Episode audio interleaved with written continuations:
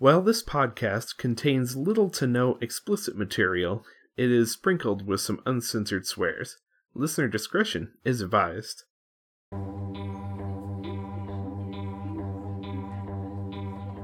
This guy being the president, it's like there's a horse loose in a hospital. It's like there's a horse loose in a hospital. I think eventually everything's gonna be okay, but I have no idea what's gonna happen next. Picture a courthouse with no fucking laws. Picture a cat house with no fucking whores. Picture a shit house with no fucking drains. Picture a leader with no fucking brains. No one knows what the horse is gonna do next, least of all the horse. He's never been in a hospital before. He's as confused as you are.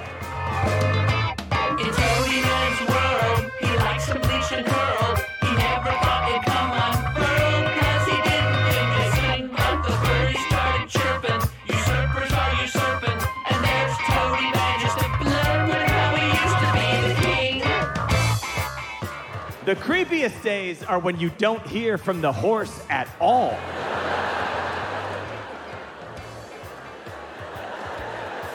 You're down in the operating room, like, hey, has anyone, uh.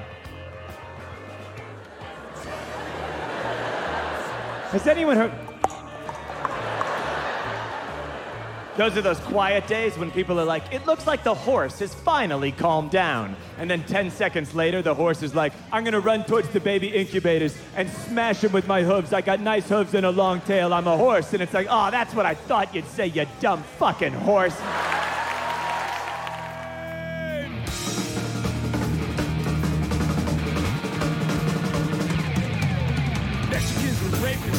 Muslims are all bad. What the Trump is going on? Patronize the Ku Klux Klan, you're making folks scared. What the Trump is going on? Hey man, we're being sincere. Robert Barenberg is tweeting lies everywhere around here. What's going on? Here at the Omniplex, it's no surprise that we've expressed our grievances about the leadership for the past four years, and we still stand by those remarks.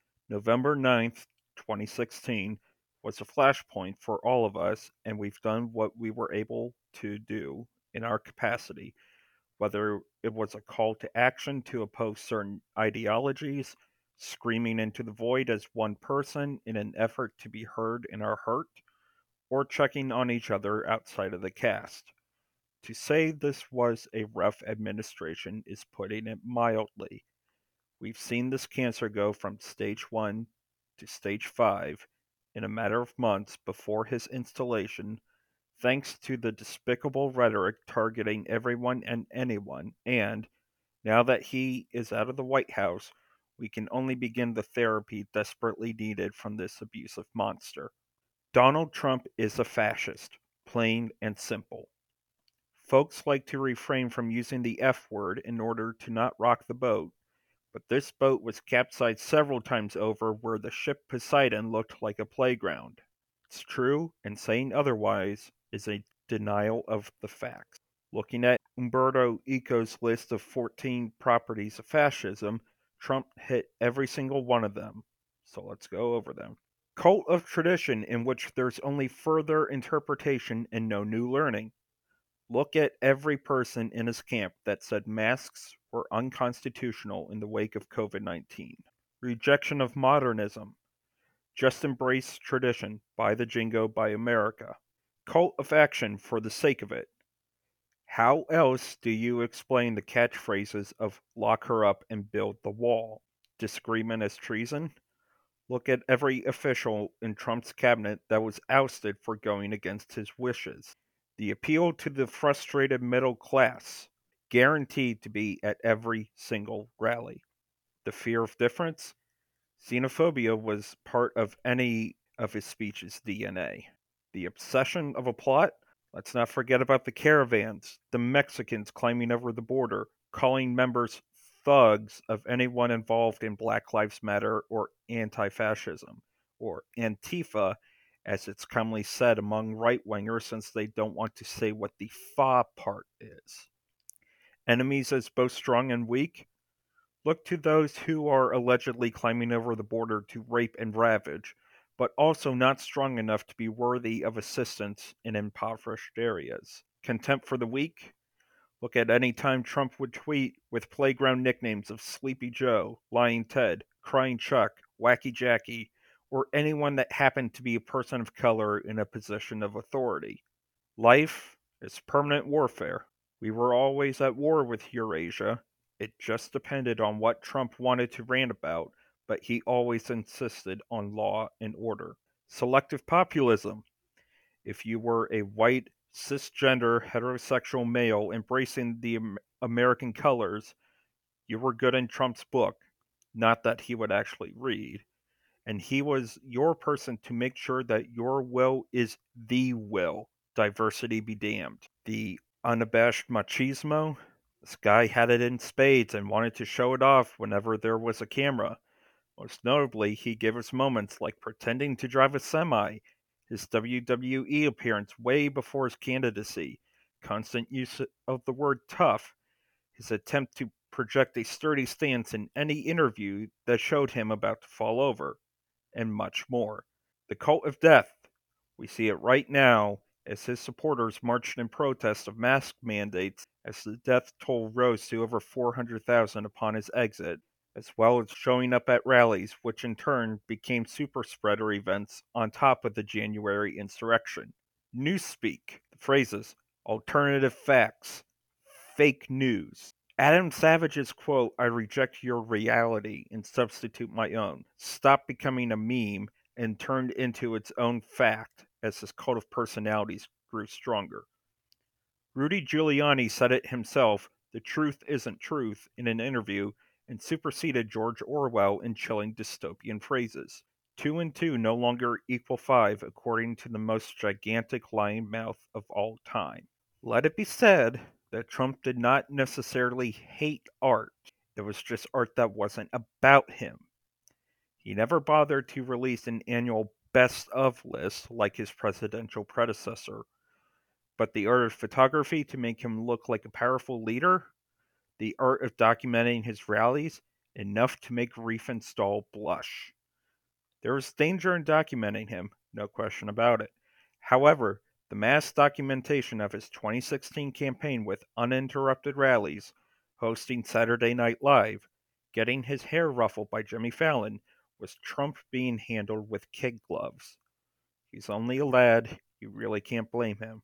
At the same time, there was that refrain about Hillary's emails, Donald the Dove, Hillary the Hawk, along with the proclamation of a new tone whenever he was required to slur and sniff his way through a prepared speech.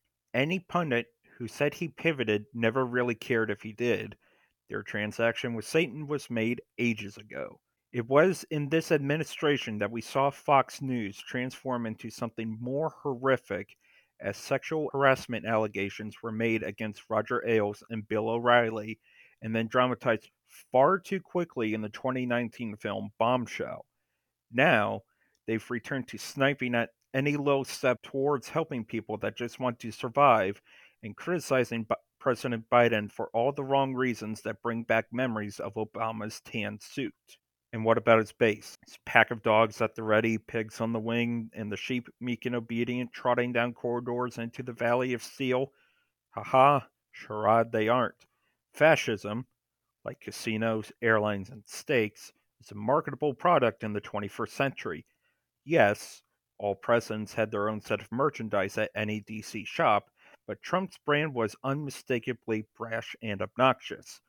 The iconic red hats, the catchphrases, the iconography, and much more. There's a buck to be made there. Hell, there was merch made for the January 6th insurrection at the Capitol, parried Captain America Civil War, among other things, by his followers. With four years of bombarding messages, it was clear they had their propaganda and revisionism broadcasting the insurrection in high def ultra realism. Why? All a part of this great nation. As for the rest of us hostages of these unfunny games, we can only wish to rewind to that fateful day where he descended from the escalator in a slower fashion than God expelling Lucifer. Does God stay in heaven because he lives in fear of what we did? Clearly, because you have folks still doing mental gymnastics by supporting Trump in all of his vices and claiming it's all in the name of the Lord. Between moving their goalposts on what's acceptable in the Lord's eyes and seeing Trump as this divinely ordained being by ministers and artists, the idea of God being dead extends far beyond a trilogy around persecution complexes. The photo op of Trump outside the church in the wake of the George Floyd protest that came at the cost of forcing everyone out of the church by police, along with the use of tear gas and riot gas, as well as Trump trying to defend said photo in later interviews. And, while priests are not allowed to endorse candidates at the pulpit, it didn't stop some from calling the act of voting for Biden as a mortal sin worthy of eternal damnation.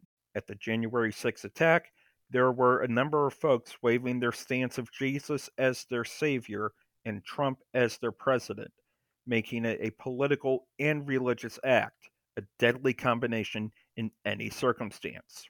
Keep in mind that Donald is not solely to blame as much as we wish it would be the case. From 2015 to 2021, the media covered him in all those years he was. Journalism has struggled to take Trump to task in having him answer complex questions, resulting in Trump quitting an interview with CBS and the Axios interview from August 2020, where he blustered his way through explaining why the coronavirus death toll was so high in America, then over 150,000, by saying, They are dying, that's true, and it is what it is. Social media ran rampant with misinformation from anything to everything to where Trump eventually had accounts suspended or banned after the insurrection. Sure, the main source of misinformation was silenced, but far too late to be effective. Even after this recording, we're still learning details on how much worse it could have been. Any action flick involving attacks on DC is now reduced to a mediocre fanfic that got a budget. Why? There's plenty of live stream footage from the 6 that does not need to be replicated for the sake of the box office, much less misconstrued in over two hours, plus credits, and an expensive for your consideration campaign. In fact, there should be a 20 year moratorium on any dramatized depiction of this administration as we're still processing the ongoing traumas. Yes, we got some 9 11 pictures a few years after it happened, like United 93 and World Trade Center, among others, but we've since seen a daily death count from COVID 19 that rivals that of 9 11 on a much more subdued level. Should we as a society learn from our mistakes, if we so choose to, there's plenty of reference material from fact and fiction. Several pieces of art made themselves a second or third home in these five years. Ace in the Hole, Election, Citizen Kane, A Face in the Crowd, Do the Right Thing, Bamboozled, Network, The Wall, Duck Soup, The Great Dictator, among others. There was also the 1958 episode of the television western Trackdown, which features a con artist with the surname of Trump as he dupes citizens into building a wall in the most unnerving fashion that outdoes The Simpsons in predicting the future. For music, it was a return to the Bush era and before. Roger Waters managed to repurpose Pink Floyd songs for the Trump administration. Green Day's American Idiot was revived in live shows with Billie Joe Armstrong tweaking the lyric to read, I'm not part of a dumb Trump America, along with the resounding chant of No Trump, no KKK, no Fascist USA. The punk scene had no shortage of material from this era as the renewed refrain of Nazi punks fuck off. There was solace in the arts that transcended time and circumstances. If you're listening to this, it's clear you managed to get through the Trump administration in one form or another, and good for you. Bear in mind that a large number haven't. With 400,000 reported dead from COVID since Biden was sworn in, Breonna Taylor, George Floyd, the victims of the Las Vegas shooting in 2017, Sutherland Springs Church, Stoneman Douglas, the Tree of Life Synagogue, Poway Synagogue, Heather Heyer, the unknown victims in the ICE detention centers, both living and dead, and countless others, there is a large number of folks that should be alive but aren't. This episode will try and cover the Trump era, but we will obviously skip over some things or omit them without realizing it until it's too late. This is solely a standalone episode, unlike our quarantine casts. It's a new administration, one that needs to be held accountable for their actions, like all the others before it and those yet to come. Uniting with those who supported Trump is a lost cause with dangerous results and will not be tolerated. Put in the effort to unfuck yourself and others by reading up on how fascism works and how to identify it. Know how white privilege works. Learn how to shut the fuck up and actively listen to and support minority voices. Call out injustice when it's present and never stop learning. Death to fascism. The Omniplex is now open.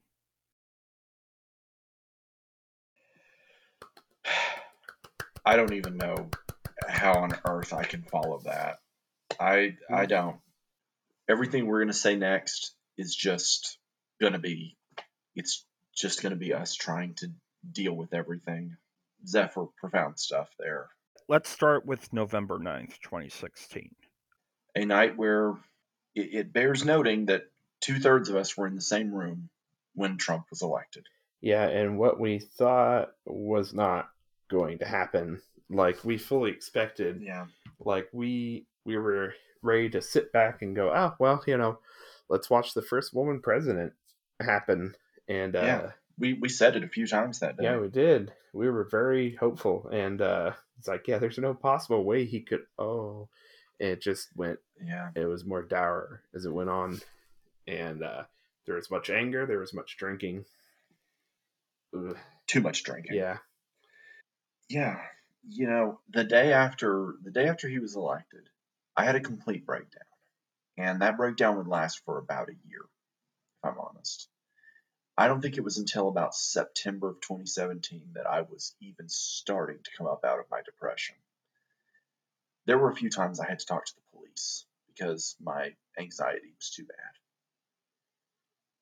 and i don't know if i've ever said that on record but there you go um, and it wasn't just Trump. There was a lot in my life, um, a lot of anxiety I was dealing with. But this administration caused more anxiety than I ever needed. And the fact that we are recording this first cast in the post Trump era is astonishing to me. We waited until the inauguration was over and done. And if you've been following the news this weekend, that was a good thing to do because, who boy, yeah. I have not been following the news this weekend. What's happening? it's become clear that there was a lot of concerted effort on Trump's part to overthrow the election. Yeah, I mean, yeah, no surprise. I mean, we knew that. We knew that, but we didn't know how bad it was. Um, he really and truly, he tried to overthrow American democracy. There's no other way around it. We, we, we all need to realize that it was basically down to people telling him no. Mm. And that's, Wow. that's it. That's what saved it. And that's unreal. People willing to tell him no. Yeah. You know, you said you wanted to rewind to that day, but I want to rewind a little bit back further. I want to rewind a little bit further All right. to the summer of 2016 when, in retrospect, we should have known this was coming. Because of how the media absolutely. We, it goes back even further. It goes back to when he announced the media could not wait for a Trump presidency. It was the most exciting thing in the world for the corporate media. A Trump presidency, that was going to be hilarious. Every hack comedian, every good comedian had five minutes on Trump. How could this not be funny? How could this not be fun? I'm going to say right now, I blame Saturday Night Live. I blame Jimmy Fallon. I blame all the corporate media. I hold them accountable for how they handled this. I hold MSNBC, CNN, and Fox News accountable for how, even though there were other perfectly, well, perfectly candidates. Let's just go with candidates opposing Trump. They they fell all over themselves to make him the story. They made him the front runner. He is the media's Frankenstein, and it's because the media has always loved Trump. I don't know how many of y'all have gone back through art that you loved as comfort food in the last four years, but I know you have. And how many of y'all have had this experience where you would be going back through something you loved and suddenly you'd hit a reference to him? Yeah. Um good good uh example. I have a story. Christmas Eve 2016, I I was still working night shift at my old job. I was so down on like oh god, you know, cuz it was still the like we're we were hoping against hope that uh like kind of the opposite of this election uh that like something would intervene to make him stop cuz we knew he was crazy and it's like, no, no, it's happening. And No. we eventually had to accept that. I went to Target, got off at midnight, went to Target. Uh, it's like, I know I'm not supposed to buy stuff for myself, but, you know, because tomorrow's Christmas, but uh, I need a balm. I need something innocent. I need something good. I got Mickey's Christmas Carol and just a $5 copy of Little Rascals. having not- Oh, I know. You, s- Yep. you see where this is going. Um, mhm. um, to quote Mike Birbiglia, I know I am also in the future. Uh, yeah, I hadn't seen it in 20 years. So I'm like, oh, this will be this will be great to revisit. And it's a lovely film, It is a lovely film. It still holds except up, for one problem. except for one problem. You get to the end, the rich kid, like a box, the bo- the soapbox derby. Uh, the rich kid calls up his dad, and lo and behold, fucking Donald Trump, 1995 or whenever it was, 94 94. And I'm like, oh, it was such a stab to the heart. That's how it, you know, I would go back through stuff like Pearls Before Swine or Foxtrot, and even those really innocent, sweet strips would hit on. They, they'd make references to them. You could any any art that you read from 2004 2005 is going to reference The Apprentice. hmm it's just he was so everywhere and the media salivated at the thought of oh this guy that's always been fun oh yay he's gonna you know Yeah. Which is something, unfortunately, people I knew were saying, like, oh, yeah, well, he's not a politician, so he's going to shake things up. Like, he's going to. And, you know, the answer is, well, yeah, he's not a politician. He has no clue what the hell he's doing. And I know this is a. I know this is a. Um, this is a film and media culture cast, but this is the culture of the media Yeah. we're about to talk about. So, you know, so we have to we have to, you know, go on this a little bit. he, he it just it was one of those things. It you know everyone thought this was going to be fun. And i want to point out a couple of casts that we did that i feel were really pointing the way. We had our finger on the pulse about the misogyny that was going on pretty early on. That, that was a mission statement for us early on was to focus on that trump weaponized that trump gave those guys a voice trump said okay i'm one of you and he gave so, in retrospect, as silly as it is, the hatred about Ghostbusters, the hatred about women in media, all that, you know, the hatred about minorities in media and all that, it should have been a sign of something that was coming. Someone was going to come along and pick up those voters, and Trump gave them the demagogue they wanted. And what it resulted in, you know, there is that ongoing joke that you always hear about oh, well, you know, at least it's going to lead to some great art. The four years Hmm. that are just behind us are some of the most fallow period in art I've ever seen. Uh, you know, Zephyr, you brought up that American Idiot got repurposed. Well, not not just repurposed. Well, okay, yes, repurposed to a degree, but other songs from other Yeah. bands got repurposed. But like the Bush era, Yeah, the Bush era. So like like Green Day, Radiohead, and well, Waters didn't have anything in the Bush era. Now that I think of it, No, but Radiohead and Green Day were very prolific and put out some of their best material ever in that period. I I don't this is this can't be a hot take, but I think American Idiot absolutely still bangs. I think it is a it's a dynamite album. I listened to it a lot in college. I still think it's fantastic. I think I, I'm a Green Day fan. I don't I don't even I don't even know why that's controversial. They're incredibly talented. Um, Their last album was kind of shit. I mean, just look at that cover. Look at that fucking cover. well, I mean, look, not, not everybody you can't bat a thousand, uh, but you know what I'm saying. But that was in the era. It counts. But I think it speaks to the fact that here's the thing: what nobody reckoned with when we were saying this was going to be fun was how unbelievably bleak these four years were. In the three years that we had leading up to COVID, it was so bad that when the pandemic hit, we just kind of rolled with it. Any other administration, this would have been a derailing moment at which our souls would have, you know, and everyone would have been able to handle it. But we had four years of nothing but having our rights set on fire. And here we are. Like I don't think it's so much as rolling with it as everything finally collapsed. Yeah. Everything finally collapsed. And it's not that's not just because of Trump. I will say that our system is kind of bunk. Was kind of bunk to begin with, and I doubt that Bunk is a good word. bunk. Yeah, uh, I doubt that in Hillary's America this would have been. Well, no, I'm not gonna say that. I'm not gonna say that. She would have at least had a plan.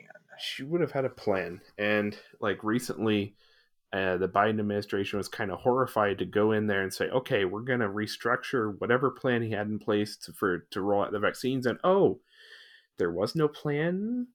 Oh, so we kind of have to, we kind of have to uh, start from scratch. Shit. Thankfully, thankfully, Biden was doing a parallel plan all along. Apparently, um, Yeah, which is good. if you read him in interviews, he was always talking in March about here's what I would do, and then now that he's president, gee, guess what? That's what he's doing.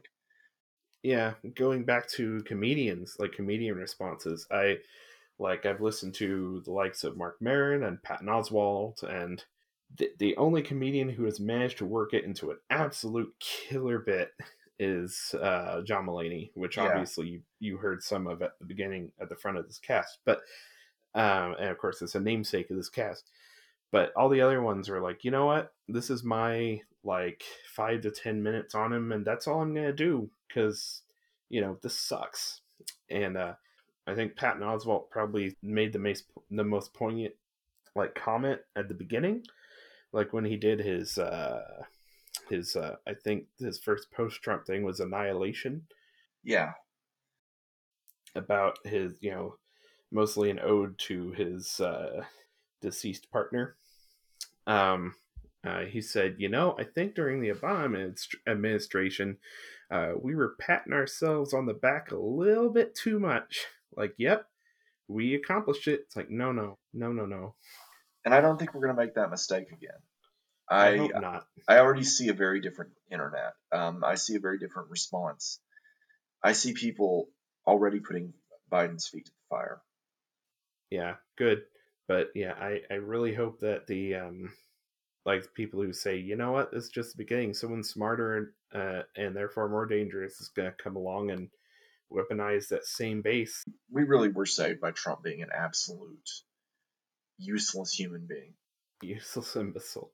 I had to think of a non-ableist term because so many terms are ableist, but he's a useless human being. Yeah, He which I no t- probably which I probably just used, and I apologize. Oh well, Yeah. I mean, but I mean, let, let, let, let's face it, it ableism was inherent within Trump's DNA, both in words, actions, policies, and society has in turn tried to put it back on him, even still now on on late night shows.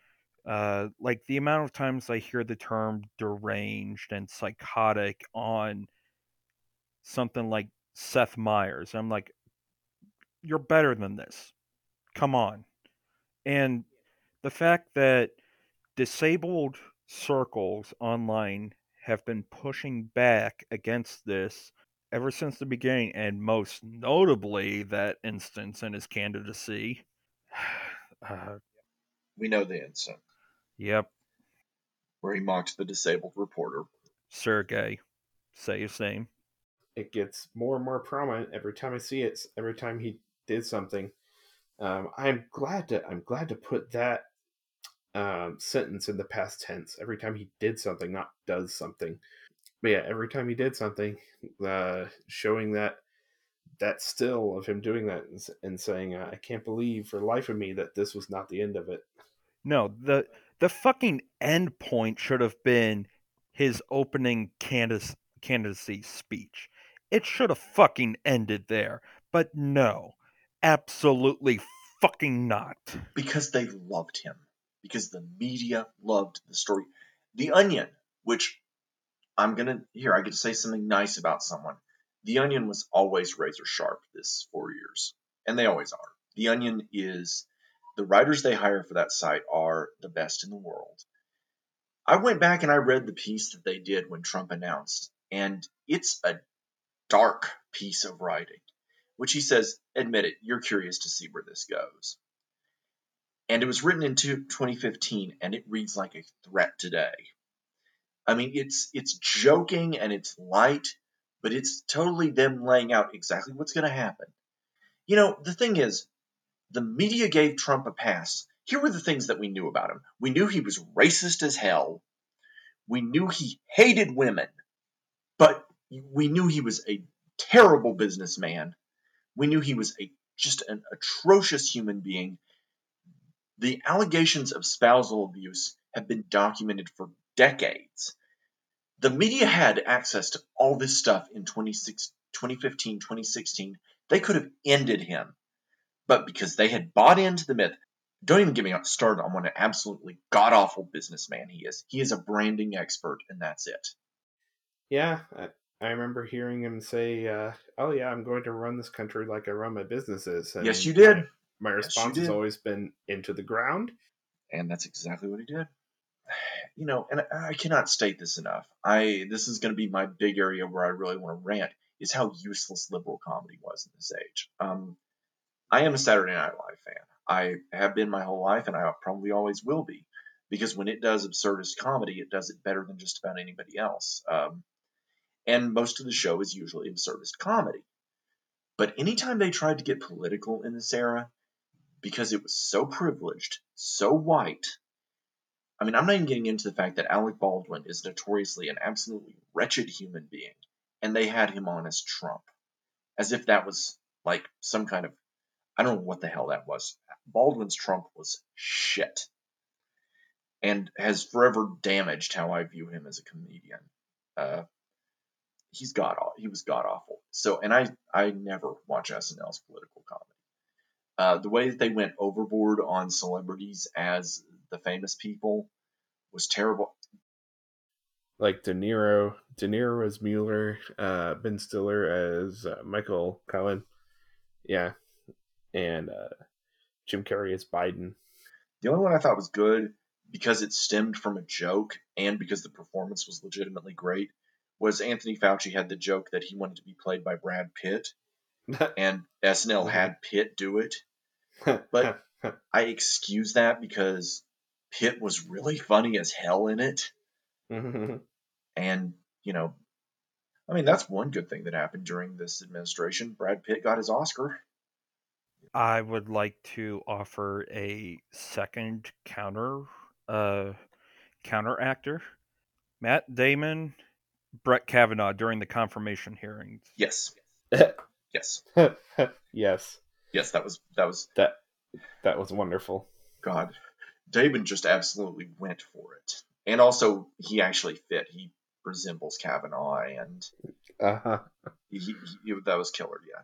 But otherwise, if you couldn't get it as good as that, and my God, how quickly did this be, did the white feminist whining, and I hate to say that, but this was really the era where I think Tina Fey lost a lot of her credibility. Um, Unbreakable Kimmy Schmidt just absolutely collapsed to ashes. before it. Yeah, I I couldn't watch after the second season. After the second season, and it crawled up its own ass, I couldn't watch it. Um, when she went on SNL and did the bit about the way to deal with Trump, with the stress with Trump, was to go eat a whole sheet cake. Jesus Christ, you privileged asshole. Go contribute money to a battered women's shelter or something. Do you not know how utterly horrifying that sounded? Um, and I think that, but and I think that the easy jokes finally reached an apex when uh, John Oliver did a bit on his show last year, and Trump had said something stupid, and there you go. I see the ableism slips in, and Oliver, and then a banner dropped, and they said we got him, and Oliver was like, "Can we stop this?" Because they, and he, he even snapped, "We didn't get him. We never get him." Because that's the thing. People kept thinking, "Oh, the media's finally got him," Mm-hmm. and they never Oh, got him. Yeah, no, I knew it was uh, like the moment that I knew that nothing would, uh, like as far as media went, like take him down was you know just before the election, like and and circle back to Saturday Night Live, the Access Hollywood bus, like that whole thing, and I will tell you, I've only heard that entire tape like recently, and I will circle back to that, but like, oh, yep, that's it. And then, of course, Lin Manuel Miranda went on Saturday Night Live and did a still funny, uh, But God, he has to regret it now. yeah, Hamilton rap where he stops at Trump's picture, like out in the hallway. Yeah, and so we thicken the plot, stirring the pot. Tonight I'm finally earning my spot on this wall in this hall, and I'm getting a piece of it like Miley Schumer, Tracy Morgan, in this piece.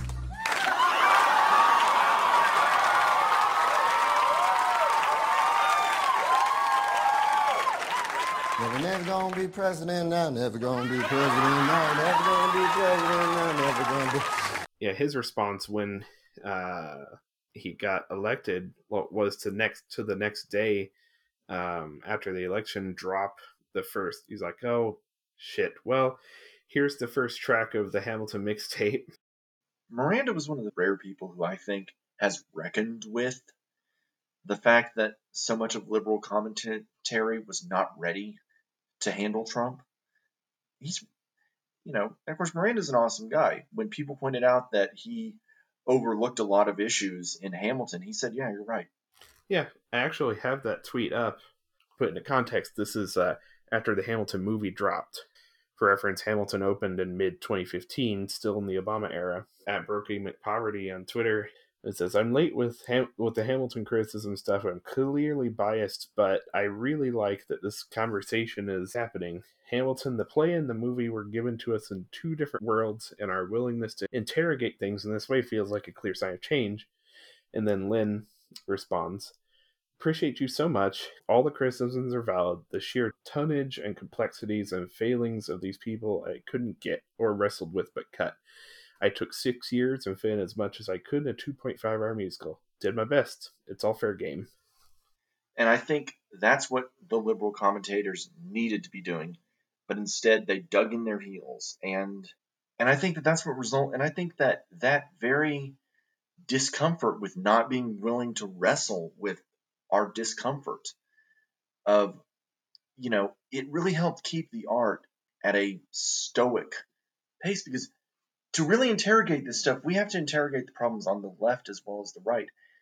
I hate that ryan murphy of all people was one of the few people to actually do it with american horror story cult to point out the hypocrisy of all sides and how the left wasn't ready to deal with it because they thought that all this was going to be easy and safe and even called out this is the only time i'm going to reference this name but even had their main character that season be called out for voting for jill stein instead of hillary clinton. The very few comedy specials that still manage to make some sort of impact, at least through the Trump era, were John Mulaney's Kid Gorgeous, where we got which is fantastic. the, the cast namesake, and Hannah Gadsby's Nanette, and her follow up Douglas, which is now up for some awards. So Yay, Hannah. Good. But really, outside of that, like Trevor Noah's special couldn't do it. Uh, Seth Meyers' Lobby Baby couldn't do it. There's something to be said about where we are right now in terms of how immediate everything is. Because as soon as something happens, it's already halfway down the meme cycle Yeah. like like right now we're only a couple of days after the inauguration and I'm sick and tired of the Bernie sitting meme. I was done with it by sundown. Yeah, Wednesday. Like yeah, that was a neat little moment, but outside of that, come on, give it give it a rest. Like it's very difficult to do something thoughtful and when you're given a lot of like the span of a year to try and condense all that into comedy that is still somewhat fresh it can't be done and i'm going to point out a very specific uh very specific example here okay it was announced early in 2020 that there would be no sixth season of black mirror so instead, what we got at the very end of 2020 was the quote unquote comedy special on Netflix called Death to 2020. A thing that is barely an hour, took 18 fucking writers to recycle various punchlines from 2020. It's deadly. It none of it was funny. If you can make Hugh Grant unfunny, then you've really blown it for me. Because that guy just makes me laugh with the tiniest gesture. Was was the only comp was the only thing they told Leslie Jones to do in it? Hey, swear a lot. And sadly, Leslie Jones was really the only good part. Like, I would rather just have her stuff in like a short video and be like, okay, there we go, bite sized. Human beings are social animals, so shutting down social interactions goes against our instinct. I mean, for most folks, not me. I fucking hate people. Yeah, but do you follow her? Do you follow her Twitter feed? That woman can't not make me laugh. Like, I saw, what was it, her Time Machine special, Yeah, where, yeah, it's funny. and it should be noted. Maybe she didn't have like the conventional easy stuff to point to, but she had a real ascendance in these four years. Yeah. Uh, she really became more prominent. She had a, a prominent rise on SNL, and then she left that to host Supermarket Sweep. She's had a really solid four years, and I'm glad for that because Yeah, and I think I think she also spoke up about why she left SNL. Uh, she didn't she didn't like it. yeah, she had some. She, they there were some issues, but God, she was good on it. I do want to segue from uh, um, like a good segue from Death to 2020. Something I can recommend um, uh, is Sarah Cooper's special "Everything's Fine."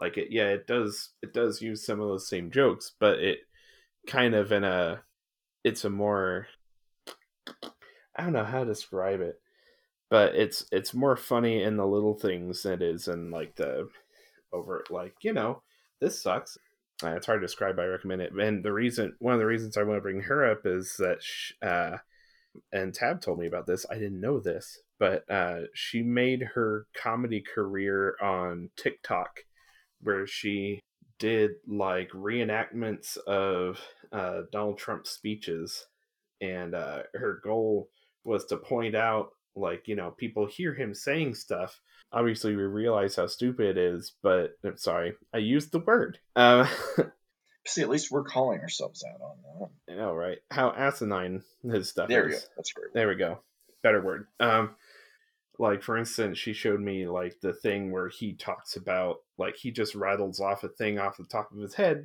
which is oh yeah well you know you can inject bleach she cuts back and forth between herself like doing the that and then showing like her like holding a spray bottle up to her arm and just like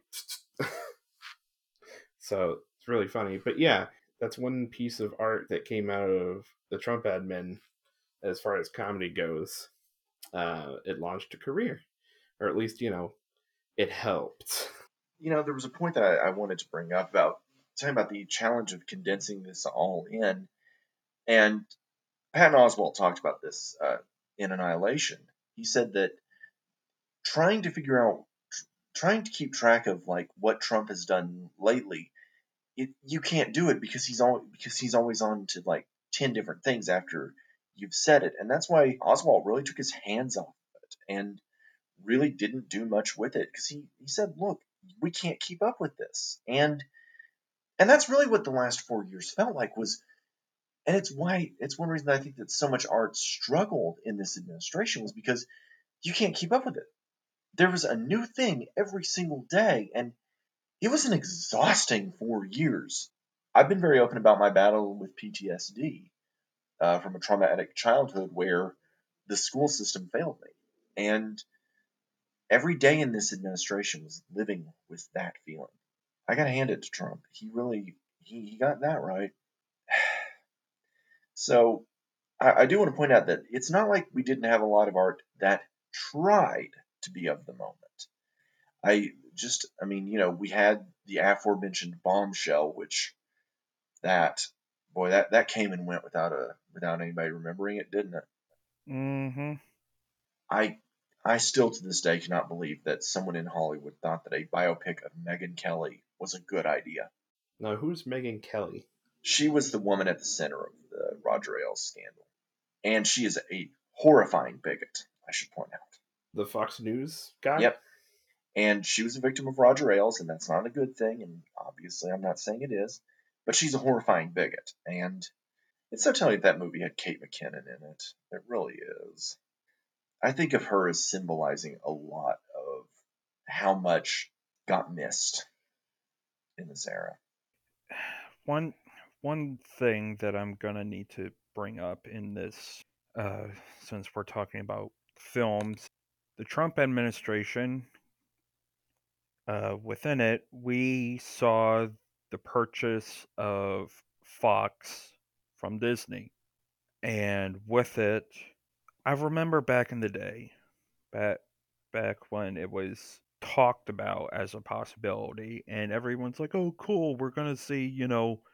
Wolverine and you know fighting with Iron Man or wh- whatever the fuck. And I'm like, okay, No, we're not. it's like, yeah, that might be cool for you, but you're not grasping the bigger picture of it being an literal monopoly. Yeah. And within years after its purchase, we've seen theaters uh, not being given the rights to uh, show older Fox titles because of because of licensing issues. We've also seen Disney not really giving a damn about what they've acquired outside of Star Wars, which was a Fox property, and maybe Fantastic Four and X Men and Deadpool. At least as far as the original trilogy being Fox property, yeah. And the prequels too. Yeah, that's right. Yeah, the prequels were I Fox. forgot about that. hmm And so right now you have right now we're having issues with Disney trying to again give a damn about their archive because there are a lot of films within the Fox library that are great but might not get the love and care that they absolutely deserve because they are not popular enough. Two words Disney Vault. No, no, no. It's worse than that. Yeah, it's worse than the Disney Vault because right now, if you're trying to find uh, some out of print titles or whatever from Disney and you want them on Blu ray, Forget about it. no, actually, No. no, believe No? it or not. Uh, the Disney Movie Club will have like exclusive Blu rays of of older titles, but it will only be just the movie and nothing more put on the Blu ray disc.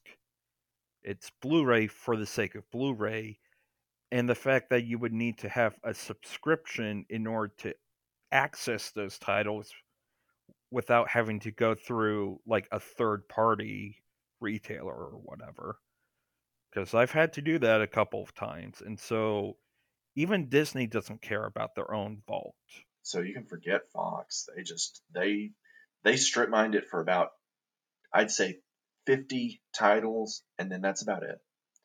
And it's 50 titles they can use on their streaming services and The Simpsons. They like having The Simpsons. Um, I mean, it, it really is, it's deeply frustrating. And I will say this, I'm also going to say, I'm not completely okay with AT&T buying Time Warner, which forced the very ill-advised um, rush move on all of their films without getting the to HBO Max, without getting a, a contract deal with making sure that everybody got the gross participation that they needed. Uh, which, by the way, that did have to be amended. Uh, Warner Brothers had to go back and uh, make some major payments. Uh, they're going to bleed money this year. Um, though I should point out, I actually just saw one of the HBO Max titles in a theater yesterday. Uh, I saw Wonder Woman 1984 yesterday theatrically. I mean, I think in general, you know, certainly the Disney Fox one is the most troubling, but in general, there was a real chilling effect because no one was stepping in to put antitrust pressure on this stuff. So AT&T forced some horrifying moves at uh, Time Warner. But AT&T and Time Warner, that was a that was an ugly merger. Um, Comcast and Universal, that's an ugly merger. All this stuff is ugly, and you know, you would be saying, well, then what about the indie studio stepping up? I'm sorry, A24 is bullshit, and I'm tired of us pretending it's not. To quote Joker, kind of. Yeah, that's, you know, it's it's it's they are they are they they have their heads so far up their asses. For God's sake, Disney did a better job with a uh, prestige title this year with how they handled uh, David Copperfield than A24 has done with any of their stuff this year. Just saying, because at least Disney released the damn thing and again, it's very good. And also, I will say, I credit where credit's due. I like what they're doing with Nomadland, uh, putting that on Hulu. Mm-hmm. But but you could even then go to the theory of they may be doing that for Marvel reasons. Uh, they want to make their Marvel director happy because the director of Nomadland has a Marvel movie at the end of this year. I don't know. Yeah, let let let's talk about Marvel for a bit, shall we? Because it was in this administration that we got the ending chapters to the first three phases of the Marvel saga. The Infinity Saga, yeah. Yeah. Yeah. And how Disney has lined up for the next several years all of these specific Marvel and Star Wars, even, and like all of these other side spin-off projects, sequels, threequels.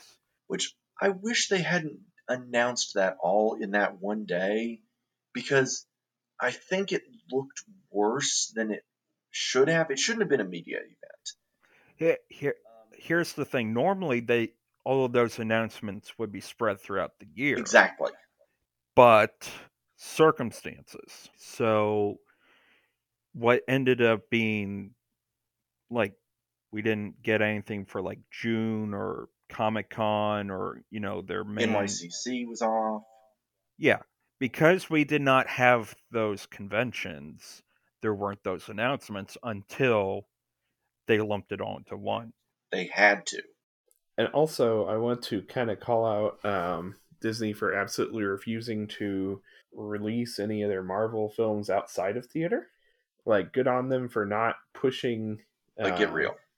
yeah not pushing the theater release and they did they did do some uh titles direct to disney plus like mulan and, oh that's okay that's also kind of disgusting because they mulan and soul which are both Mhm. um which are both non-white stories they pushed to disney plus and uh but no marvel except outside of the series that we're going to release there anyway are not good enough for direct to Disney Plus release. They have to be in the theater. Uh, yeah. Sorry, that's my first time putting that together. Well, Yeah. not exactly the first, but you know, just just the the the totality of it uh just kind of hit me. But um, what the hell, Disney? Well, keep in mind they also Artemis Fowl was supposed to be theatrical. Yeah, and that's Or white as as hell. was so- supposed to be theatrical. That's true. Yeah, and that and that thankfully got dumped on Disney Plus, even though it was also featured under 2020 highlights on the service, which okay, whatever. I'm sure. I, I'm sure that when the day that when the year is over, I can remember the time that I had violent stomach problems too. Yeah. But I mean, here's the thing about Marvel, and Zephyr. I know you're. I think you were probably building to this point, so I'm sorry. Sorry if I'm going to steal it. But I do think it's interesting that the two Marvel works that we're going to take away from this era are both about diversity. Mm-hmm. The two Marvel films that were actually worth a damn in this administration were Black Panther and Spider Man Into the Spider Verse. Two films, both released in the same year, that are still talked about today immensely. Even more so since Chadwick Boseman passed away last year, and how Marvel is trying to figure out how to do Black Panther 2 without him.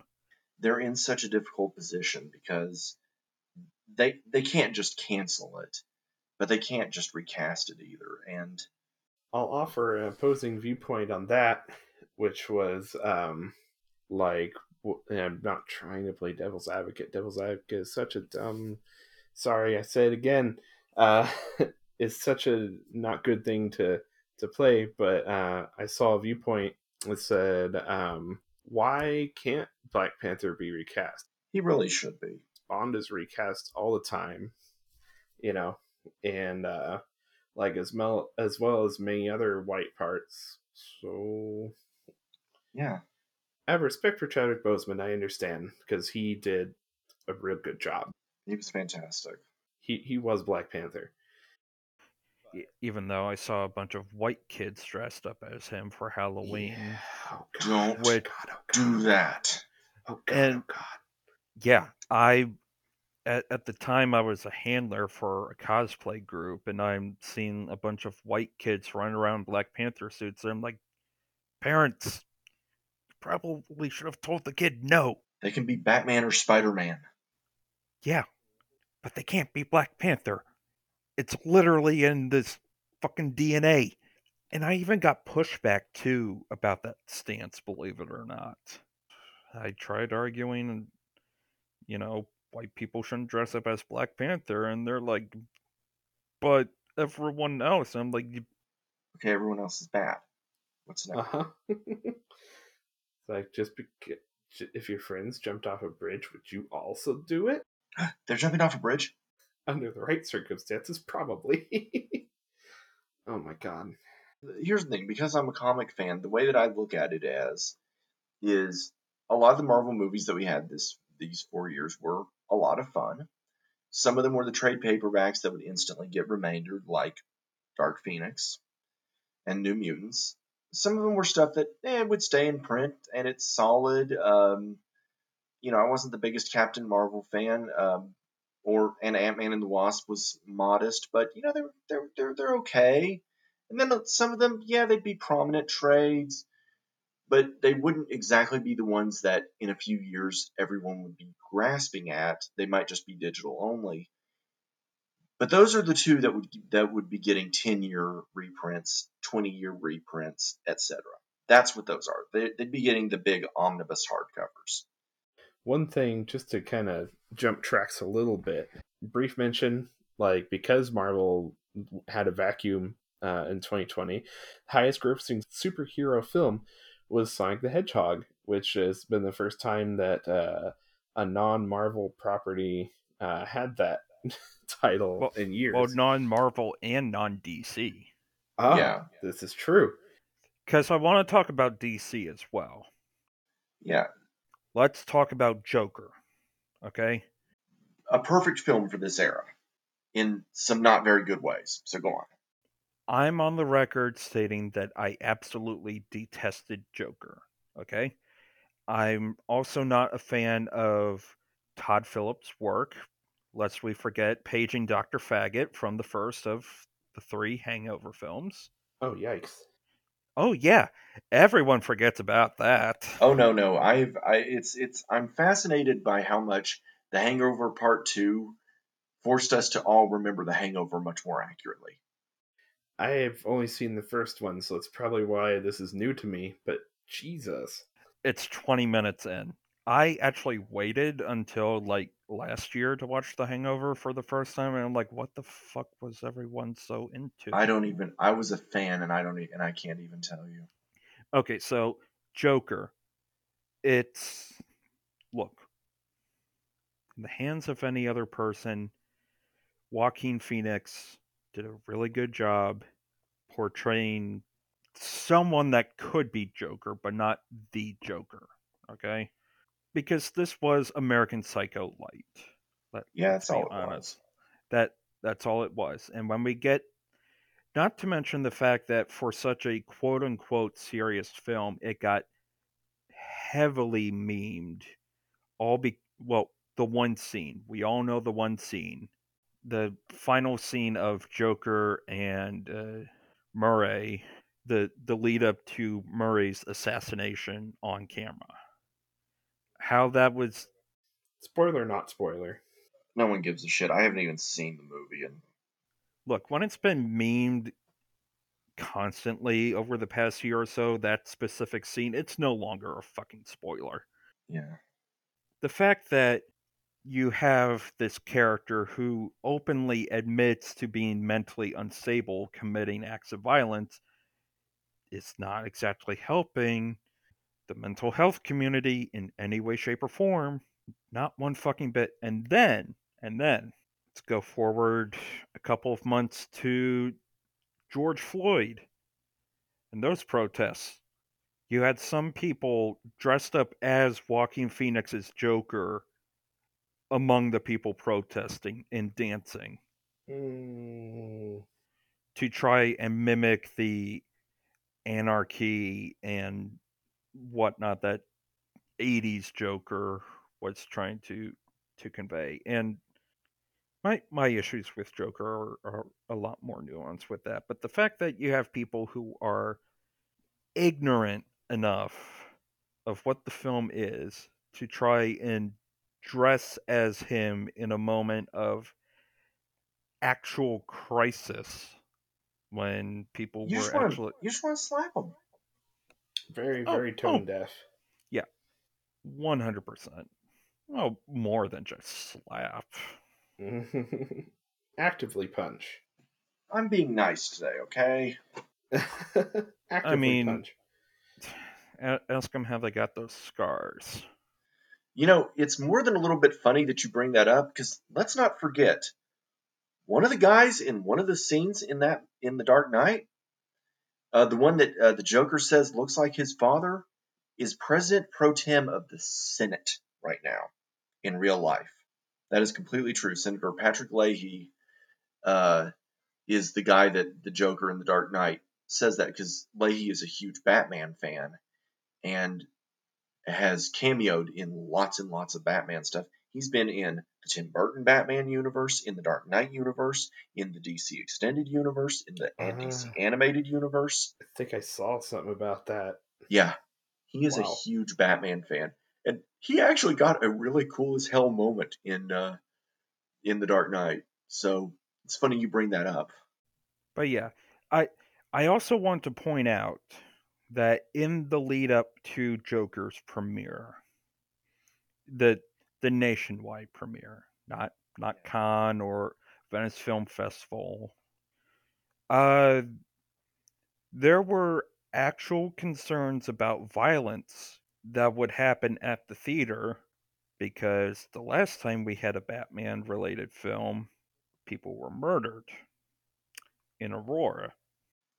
Even though there was some really bad reporting on that, and it really just came down to the guy wanted to kill as many people as he could.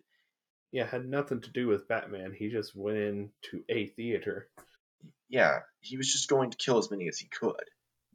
Still, yeah. Let Let's look at the best picture winners.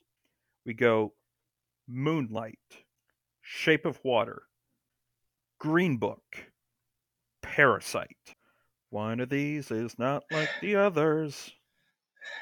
It's crazy how much Green Book does not fit that at all. Because the other three are going to be studied in film school forever. Oh yeah, because like um, Green Book was directed by uh, Peter Farrelly, who gave us Dumb and Dumber, Shallow Hal. There's something about Mary. So And in all fairness, two of the movies you just brought up are still really great comedies. You can guess which one isn't. yeah, Peter Farrelly doing Green Book was him walking so that Todd Phillips could run for Joker, and how Todd Phillips comments about how you know you can't do certain kinds of comedy anymore and it's like okay you're already at that side This would be a good time to talk about someone who discovered that you can absolutely go back and do exactly the same kind of comedy you did this time. Because there is one person that was really good at doing comedy in this age. Shall we talk about Sacha Baron Cohen here? Mm, yeah. yes Yeah. Because Sacha Baron. Cohen discovered you could go right back to doing the kind Mhm. of comedy you do. And uh, even better at that. Now, I should note that I have not gotten to see Borat 2 yet. I just haven't had time or access. likewise I still intend to. So I'm the only one who's seen it. Oh boy. well, I don't want again.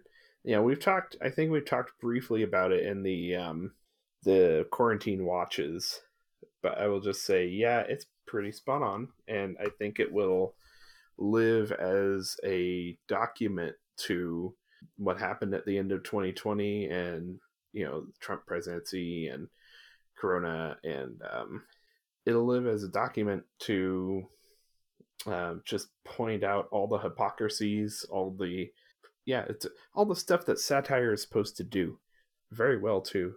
And on the same breath, I also want to give a brief mention to uh, Space Force on Netflix. It did not directly reference Trump, but it poked a lot of fun at like what an absurd idea this is, and you know a lot of his ideas. I haven't seen that one yet, but I'm not shocked. Greg Daniels is one of our better satirists, and uh, Mhm. Oh yeah, it does a very good job. what I will say, I I have seen a bit of Cohen's uh, Showtime show, and he was he was still on his game. I you know one movie that it didn't it was not made during the the Trump administration, but I think it did. It should have set the bell for this is what you need to do for satire. Is we have to briefly mention Get Out yes because that should have been what artists drew from. Strive to be, yeah, Um, and not everybody's Jordan Peele, to say the least. mm-hmm. Yeah. Um, but I think Jordan Peele, he was on his, he was on something about how nice racism is still racism. Basically, was the theme of that movie, and we did a cast on it. And yeah, it's as it, it's a probably the best deserved Oscar of the entire era. yeah, and uh, I think you know I was thinking about that recently, just how stark the uh, oh I would have oh, voted for Obama a third time if I could, you know, uh, sounds especially right now. when we people tried to basically. I mean, there's no denying that part of the appeal of Biden was it was like we got to. Mm-hmm.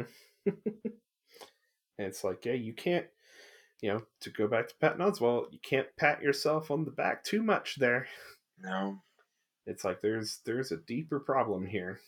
there's a much deeper problem here, and we need to acknowledge it. And and Peele was onto something as someone who is mixed race, and I, I really hate that his Candyman, the Candyman that he produced with uh, Nia DaCosta directing, uh, did not get to come out in this era. Um, it was uh, delayed by COVID. I mean, one thing we have to acknowledge is that we probably have some art that would have been a little bit more commentative on Trump because it had the time to get made, and the pandemic pushed a lot of stuff back. And now we're getting a bunch of pandemic films And I don't want to watch a single goddamn one of them. Uh, yesterday, I read uh, the 2020 run of Big Nate, and a lot of comic strips shifted to deal with COVID. And Lincoln Peirce very clearly, he made one reference to it, and otherwise, he very clearly set his strip in a universe where COVID did not happen. And can I just say how much I loved that? Because Peirce was super topical on a lot of other stuff in that strip, but he knew that it would derail his strip to try and talk about it. And so he didn't. By contrast, Bill Amend absolutely made it part of Foxtrot.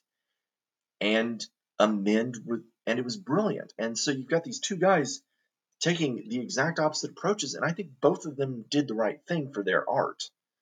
Both of them knew what they could or could not do. And I just think that that, that was something that I, I found really fascinating because Amend was only some was has of course been Sundays only for well over a decade now. But it, it's interesting how strong his Foxtrot is in this era. Even though he only gets one strip a week, he really managed to land some good stuff. If you can go and read his stuff from this year, it is some of the best stuff that got made about COVID.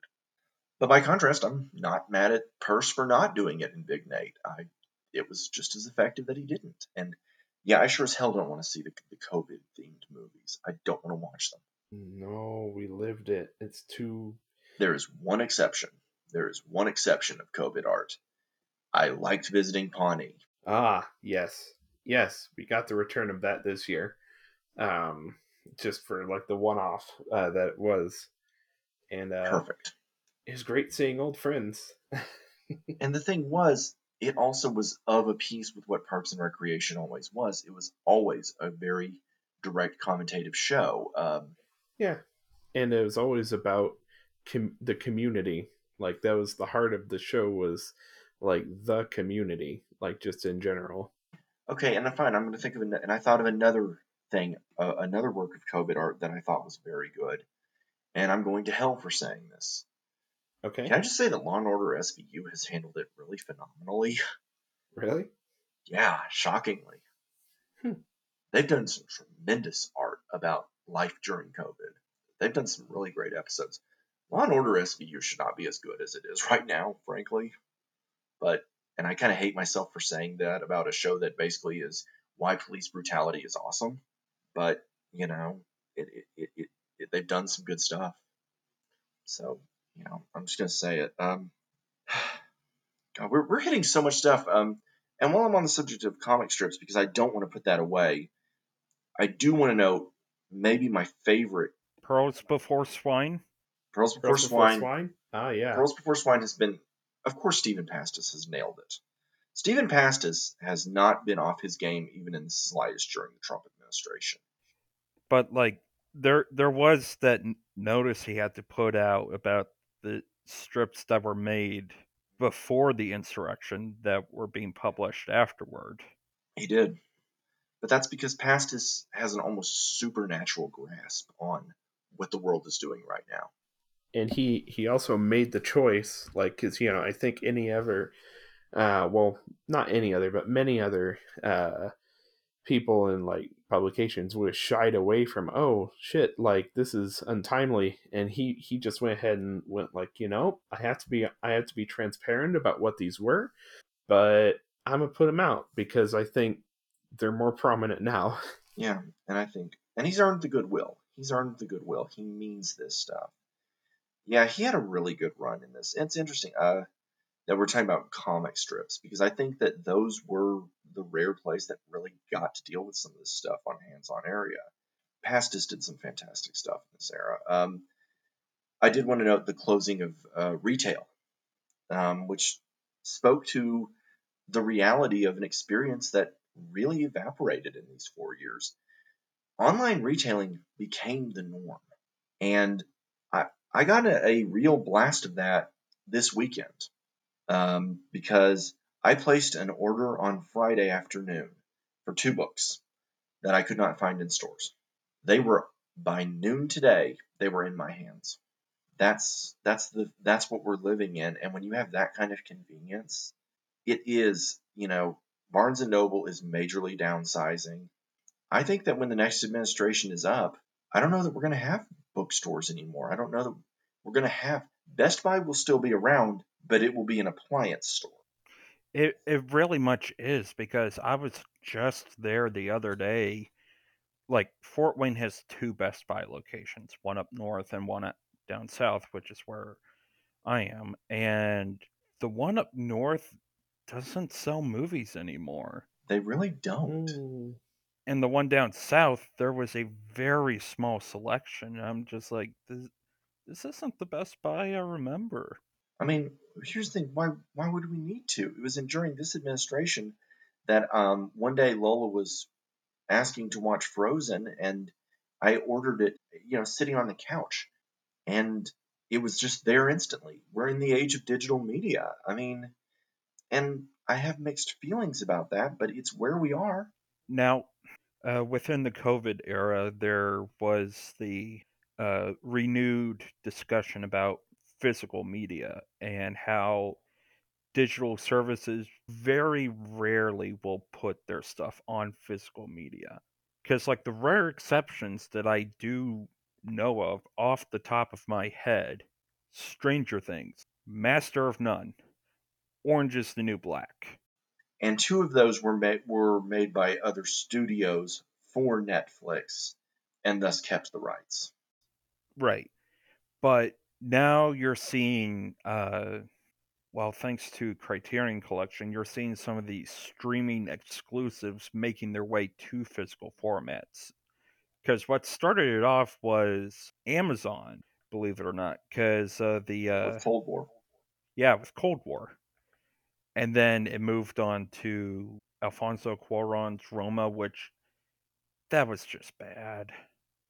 Ro- Roma was don't don't bother watching Roma. It's it's not good. There's a lot of thorny issues within it beyond the scope of the film that Cuarón has not really dealt with or acknowledged. But because it's Cuarón and the way that he films things, sure, whatever. But then you also had uh, Scorsese's The Irishman. which there should not be a, a Scorsese film without a physical release. I mean, that's just that's just wrong. Okay, yeah. And then uh, a few weeks ago, we just had the Hulu uh, documentary, uh, Minding the Gap, uh, get a physical release. And then last week, we saw uh, Scorsese's other uh, Netflix film, Rolling Thunder Revue, the Bob Dylan version of Orson Welles' F for Fake, which doesn't work out as well as you would like. I would imagine. I would imagine. because at least Orson Welles was honest about where the line was drawn, and it also helped that he had a thing for magic and being a showman. But we're starting to see digital only stuff being released on physical, and it. I go back to what Mystery Science Theater 3000 always says at the end of their episodes keep circulating the tapes because you never know when it's going to be removed. And you know, they've had to keep they've had to keep that very much something that they've thought about with RiffTrax because sometimes they lose the rights to some of their films. They're, Mhm. they they've never been subtle about the fact that they know people bootleg their stuff and even kind of encourage it to a degree. Yeah, it's at the end of every single RiffTrax video on demand. Yeah, don't donate. And I'm not going to say that I've never bootlegged some of their stuff. Of course I have. But like I've also bought a hell of a lot from them just because they keep their business practice honest. And Yeah, and that's the key. you know, one of the few, two times I went to the theater last year was to see RiffTrax Jacko. If you can keep that kind of loyalty with me, that even during a pandemic I try to go see your stuff. Yeah. That's all I ever ask for. Um, and we have to pause if we're going to be talking about critics of Trump who were comedians in this era, and just raise a glass to Bill Corbett for all that he's done, And Frank Conniff. and Frank Conniff, and Frank Conniff. Those two men have been lacerating. They are, you know, they are proof that the guys that you loved in your childhood were worth it. Um, unlike a certain Dilbert creator. Mm-hmm. God. you know, I was the other, I was looking for audiobooks because I'm taking a trip in a couple of weeks to go see my brother, and I passed by a collection of Scott Adams stuff, and it made me Mhm. sad because Mm-hmm. I liked listening to those audiobooks. Adams was actually a really funny reader. Uh, he, he actually did a fantastic job reading his own stuff, and his stuff was funny, and I can never go back to it. Uh, I've thrown away all my Dilbert books. I had his uh his standalone his nonfiction book, and looking back, like yes, yeah, it was funny. I loved him in the time, but looking back on the way he referred to people, Anyone that wasn't a man, Yeah, yeah, that too, but just people in general, I'm like, wow, he has a real contempt for humanity, like calling your uh like nicknames for bosses and coworkers like cow workers. It's like, okay, um he was he was always obvious. It was just that we weren't looking. Exactly, and not really paying attention to the implications. And I was a teenager during that time, and uh, like it. wa- But now, just looking back, it's like, wow, you're kind of a real piece of shit, huh? although you one person from the 90s that managed to make a comeback surprisingly was Gary Larson. Let's not forget about him. Yeah, Gary Larson's he's done some fun stuff. Yeah. Far Side is still as great as I remember it. Oh, and you know who's coming back soon is Mike Judge with Beavis and Butthead. Yes. And if it's anything like the last revival, we should be strapping in for greatness. Because that last revival was fantastic. I just think every few years Judge gets the idea for episodes and does them. hmm And that's great because we need Beavis and Butthead right now. Which is funny because Judge is fairly conservative, I, to my understanding. But I don't know, Beavis and Butthead never played like it. They never played like it. In fact, actually, one of the best episodes they did was critical of the evolution debate in the meanest, most vicious way. I, one point that I wanted to make, and I'm going to take us in a wildly different direction here, but you know, it's easy for people to say, well, why wasn't there good art during the Trump administration? And the easy, you know, when there was such good art during the 60s or during the Bush administration, et cetera. And it's, it's like, can I just say that 60s anti war art is so much overrated and such, like, we blow that so far out of proportion for boomer mythology?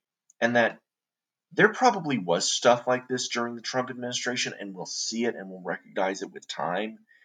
Just as, even though it was a huge hit at the time, I feel like American Idiot rose to the cream of the crop, while um, uh, Fahrenheit 9/11 curdled.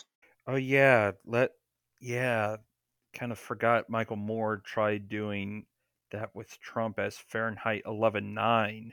Let's just forget about Michael Moore. I think, I think as a culture, we have moved beyond the need for Michael Moore. Period. That's one of the things in my show notes here was uh, like I came across Fahrenheit 11.9 and went, I don't even wanna. no one, no one even because because we didn't because that's the thing because we had such instant access to analysis. We were trying to figure out what happened immediately. We don't need a rehashing. But like what I was saying about 60s art is we forget that it really wasn't like we talk about it. Like a lot of 60s protest music stunk. I'm sorry, but it did. And a lot of that stuff, it it's interesting as a museum piece, but do we really listen to it? Uh, I'm a big fan of 60s music. And the stuff that I go to is the pop. It's not the political stuff. Um, it's the fluff because everything else just hasn't aged well. Does that make any sense? It does, and I've got a number of things to discuss about music in the Trump era. Well, then let's do that. Let's do that. Okay.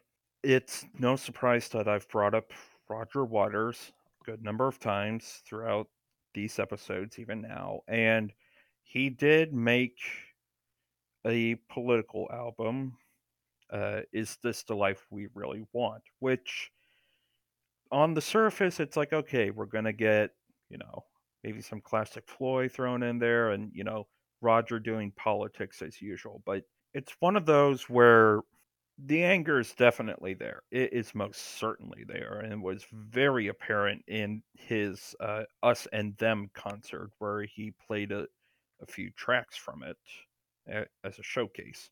But it, it's one of those where I've seen people complain about how he's taking swipes at Trump and not really even bothering to realize he's always done this. Yeah. Because, like, if if you look at his work with Pink Floyd, yeah, you have, uh, well, obviously The Wall, and then Animals, and then his, uh, basically all but in name Pink Floyd album, The Final Cut, which is Thatcher era stuff. And it's not until his solo work when you get to uh, stuff like Radio K.A.O.S., where you tackle Cold War themes set to music, and and then his follow up, Amused to Death, partially inspired by the Neil Postman book of the similar name and discussing the Gulf War he's always done this stuff. It's just that you people haven't been paying attention. It's like the people that show up to Roger Waters concerts, and there was supposed to be one last year. Uh, this is not a drill that was supposed to happen, but has since been pushed back for obvious reasons. The people that go to his shows already know what their politics are and what his politics are. If you go there and end up being quote unquote triggered in the right wing conservative use of the word, you already made a mistake by walking in. Like there's a sequence in Us and Them, the the concert film where like he's doing a live version of Money from Dark Side of the Moon and it it right after his second verse, you think, okay, it's gonna go into that long in- instrumental break, and it just fucking cuts to black, and doing like it a remixed version of Run Like Hell, and you see like the words on the screen talking about how Trump is a loser, how nobody wins in his world, etc. And so he then ends it with "So long, loser," and you hear him scream "So long, you fucking loser," and then it immediately cuts to the atomic bomb. Classic atomic bomb footage with war sirens going in the background. And then it just fucking resumes to money. But like, you should have known walking in what his stance was. He made it very perfectly clear. To a lesser extent, we saw Paul McCartney try to do his own version of a protest song. With uh, Egypt Station, he did a song called Despite Repeated Warnings about how the ship is in danger. What are we going to do? The captain is not doing a thing about it. And it's very much a Paul McCartney song, but Paul doesn't really have the same kind of voice and weight for political stuff as does Roger Waters. And I think that's something I'm kind of relieved that we didn't see too many people making too many mistaken stabs at this in music. I didn't see that as much as I was afraid I was going. Yeah, there was one that I saw a little while ago, thanks to the sudden revival of Aly and AJ doing a song called Joan of Arc is on the dance floor. And what they did was they the the video is a direct homage to Dreyer's The Passion of Joan of Arc. Wow. Like and even specifically mentioning like Dreyer and Roger Deakins in in their special thanks because they ended up using one of his cameras as well as Dreyer's in terms of like That's insane and awesome. but but the thing is the the thing is the framing device is the Kavanaugh hearings because of Dr. Ford. And so contrasting that with Joan of Arc in her final hours, where she's thrust before this panel of men looking down at her, completely doubting her story, to Dr. Ford and trying to say, hey, these are the legitimate reasons why you should not put him on the bench. Only for Kavanaugh to bluster his way through it, as we all saw and even dedicating the, the video to Dr. Ford as well. As they should. Yeah, like it's a lower it's a lower key protest song, but it's one of those that that was really unexpected, honestly, and I found it fucking refreshing. You see, that's the kind of thing that I I want to see, which is if you're gonna do this, mean it. Just don't.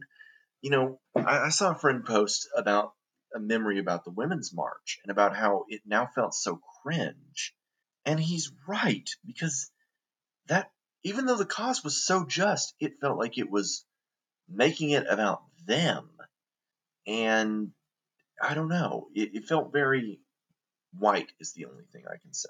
It felt very white. Yeah, it wasn't.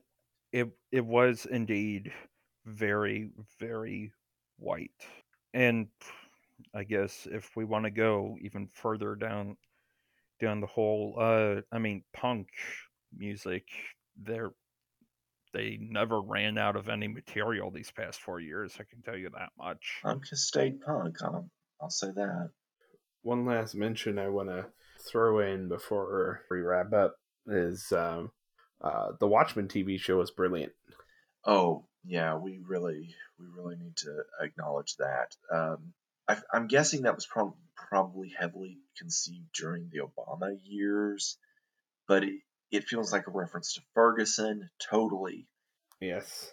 I like that it's not fully comfortable with anything. I don't think it has any good answers. Nope. And uh, I saw it like in the midst of like now, and uh, like just it's it's more it was more poignant last year. Yeah. Uh, like it came out in 2019, and it just feels like it was more poignant as time went on.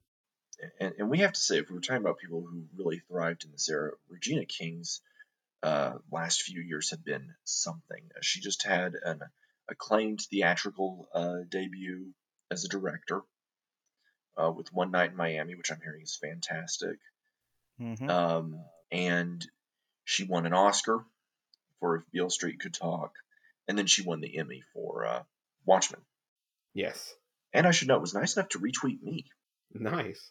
So, because I noted that she was getting the career, the kind of career boost that actors usually get after an Oscar. The only way that I want us to go out is not to focus on the past, but to focus on the good, to focus on our good accomplishments. So let's round the horn. Zephyr, you start. Let's talk about our accomplishments in the last four years, because I want to end this on a note of hope. Within the last four years, I've stood up to my father a couple of times, unfortunately, but it had to be done. I've moved out of my childhood home. I'm still living with my current boyfriend, which also meant that I had to come out to my folks as well, because that definitely happened in the Trump era. yeah. Um, right now, um, I've worked two jobs. One of them was abusive as hell and absolutely for the privileged, at least in terms of product. But my current job is now one that should benefit everybody, at least in, in theory and practice. I've had some of my work featured on the Thinking Person's Guide to Autism. That happened in the past four years. I've made a couple of wonderful friends whom I love near and dear to my heart. I've been able to see you guys in person. That was fun. Mm-hmm. I'm right now I'm still working on the whole transition thing and lord is it ever difficult but I'm being I'm trying to be more authentic at least in myself. I'm learning to actually stand up for myself and take the consequences when they happen and learning how to deal with them. I've I've definitely become stronger over the past 4 years. And I'm wondering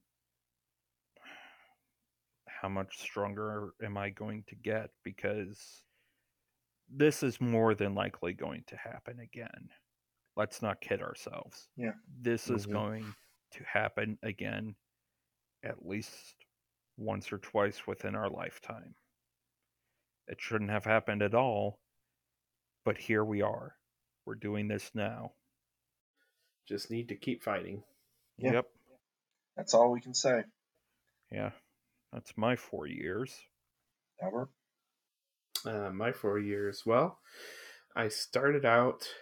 Uh, well, I moved out of my parents technically under the Obama administration, like a year, year before that ended. But in that time, uh, I found love at the beginning of uh, 2017, and well, I met the person who I was going to be with at the beginning of 2017.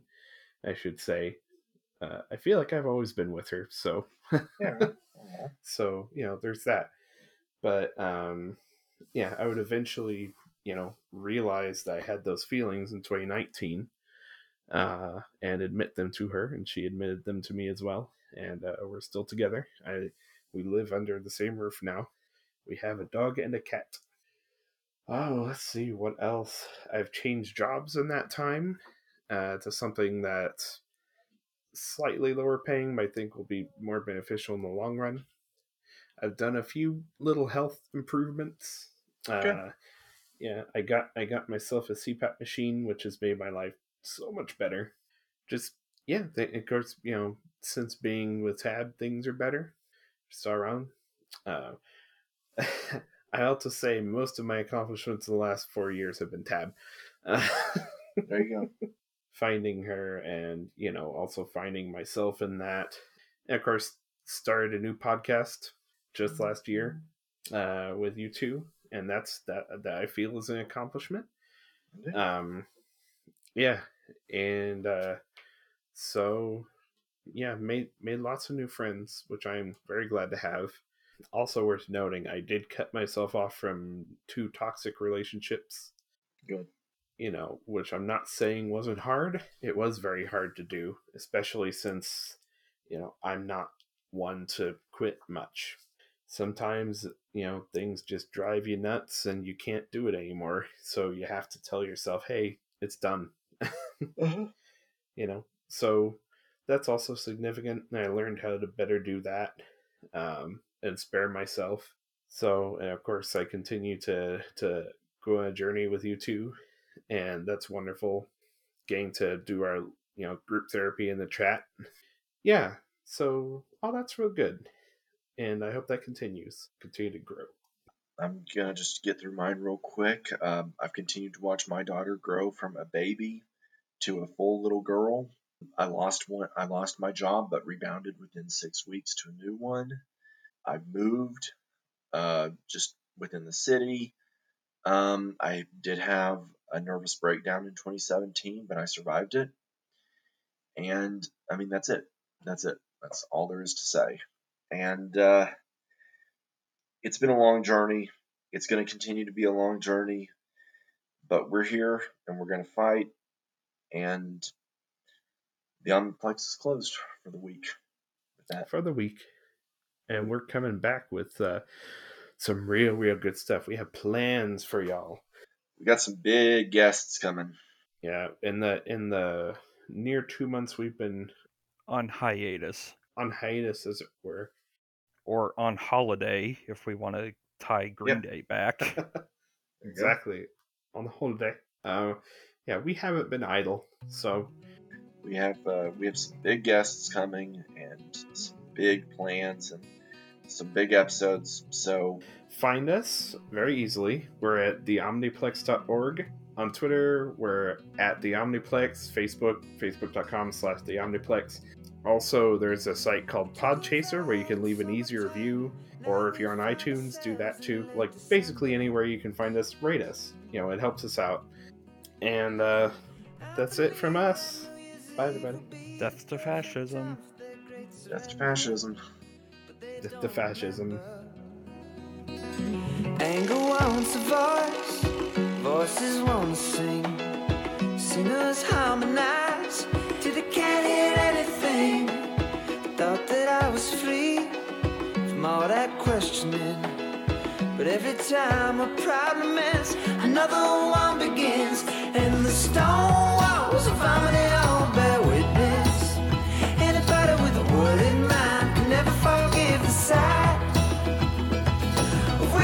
snakes inside a place you thought was dignified. I don't wanna live like